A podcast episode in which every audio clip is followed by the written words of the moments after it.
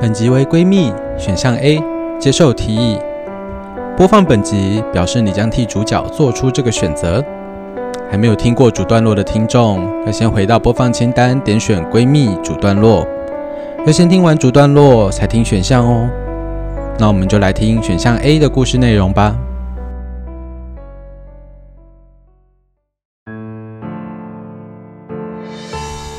我心想，似乎也不错呢。她是个偶尔会有些奇思妙想的女孩。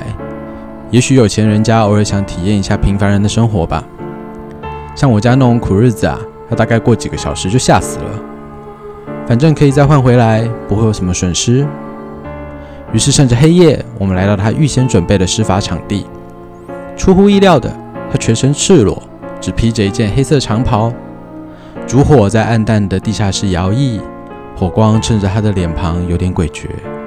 见我脸上讶异的表情，他笑道：“ 来嘛，进来嘛。”神情妩媚，不像平常的她。被奇异的气氛吓到，我忐忑地走进密室。他示意我。也将衣服脱光，拿出另一件白袍来让我披着。我们站在地上的奇怪图腾中央，四周放着我难以辨识的药草，还有一些看似动物的组织。我开始觉得眼前的闺蜜变得有点陌生，也后悔了为何要接受他的提议。一阵呢喃中，我感觉到了浓浓的睡意，仿佛我与他的灵魂离开身体，在空中飞翔，而我们的躯壳就睡在脚下。我似乎很适应这样的状况。灵巧地在空中打了个滚，奇妙经历令我大开眼界，非常开心。原本的一点担忧早就不知道飞哪去了。他勉强追上我，向下指了指，比了自己，指着地上的我，又比了比我，指着地上的他。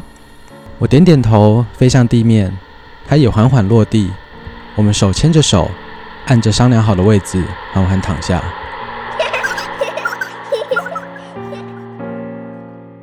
出乎意料的容易，我们互换了身体。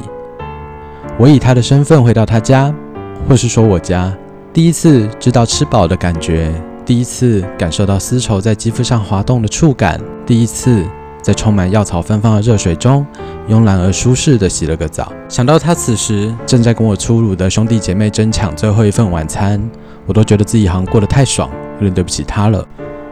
就寝时间，我躺在柔软的大床上。安逸又兴奋地想着：“这是梦吧？如果是梦，希望不要醒。”怀着幸福的心情，我沉沉睡去。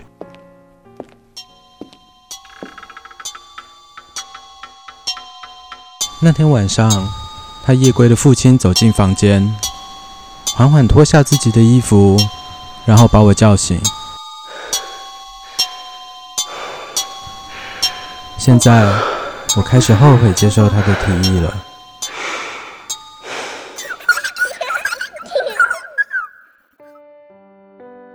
感谢收听《轻描淡写》，这是一个描述人性故事的节目。故事的角色会根据听众的选择走向不同的结局。我是 Joker。以上为选项 A，接受提议的故事内容。如果还没有听过另一个故事线的结局，可以回到播放清单点选“闺蜜”选项 B。不接受提议，听听看另一个故事线发生了什么吧。如果你喜欢我们的故事，可以订阅我们，或是在留言区跟我们互动。那我们就下次见喽。